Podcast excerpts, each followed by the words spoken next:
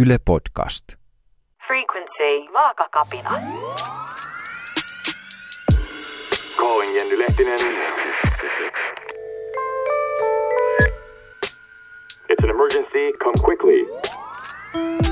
Kapinajohtajan ensiapupiste. Ah, miten hyvä idea se onkaan. Herkkulakko.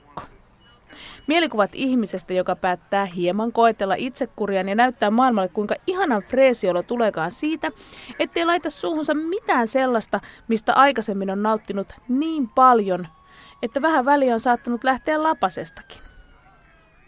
Ehkä taustalla on ajatus, joka ainakin mulle itselleni on varsin tuttu. Mä vaan oon sellainen tyyppi, että mikään patukka, suklaa tai riitä, aina on pakko saada koko levy. Mä oon sokeriaddikti, mä oon holtiton ihminen, se on kuule mun kohdalla kaikki tai ei mitään. Joten mikä voisi olla fiksumpaa kuin herkkulakko? Mutta miten se herkkulakko ihan oikeasti elämää muuttaa? Vai muuttaako mitenkään?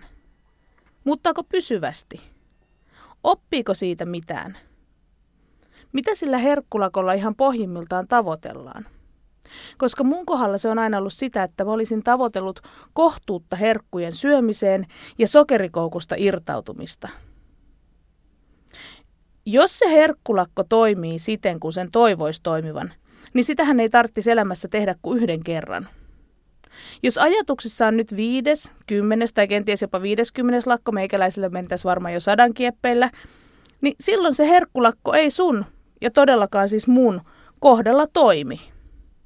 Koska lakko kertoo aina jostakin, mikä alkaa ja päättyy.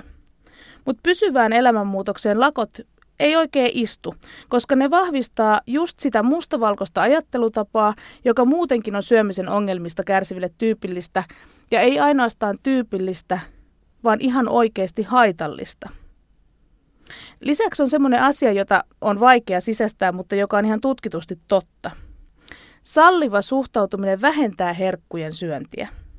Jos ei siellä taustalla ole sitä ajatusta, että mun ei pitäisi, mä en sais, niin silloin herkkujen syöminenkään ei ole mikään repsahdus, josta pitää sitten ottaa ilo irti, kun näin nyt kerran kävi ja vedetäänpäs nyt sitten koko maailma tyhjäksi suklaasta tai mikä se nyt ikinä kenellekin on, mihin se heilahdus tapahtuu vaan sitä herkkua voi oikeasti syödä kohtuudella, koska tietää, että sitä voi syödä myöskin huomenna ja ylihuomenna, jos vaan mieli tekee.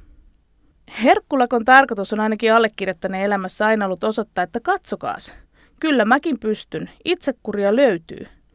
Mutta sitä perimmäistä ongelmaa se ei ole koskaan ratkaissut. Eli miten onnistua herkkujen suhteen kohtuudessa? No miten siinä sitten onnistuu? Mun kokemuksen mukaan laittamalla se muu syöminen ensin kuntoon. Säännöllisyys ja riittävyys. Ja sitten siihen päälle se sallivuus herkkujen suhteen. Niitä saa syödä ja niistä saa nauttia. Kohtuutta oppii vain harjoittelemalla kohtuutta. Ei ehdottomuudella. Tämän sarjan kaikki osat löydät Yle Areenasta. thank you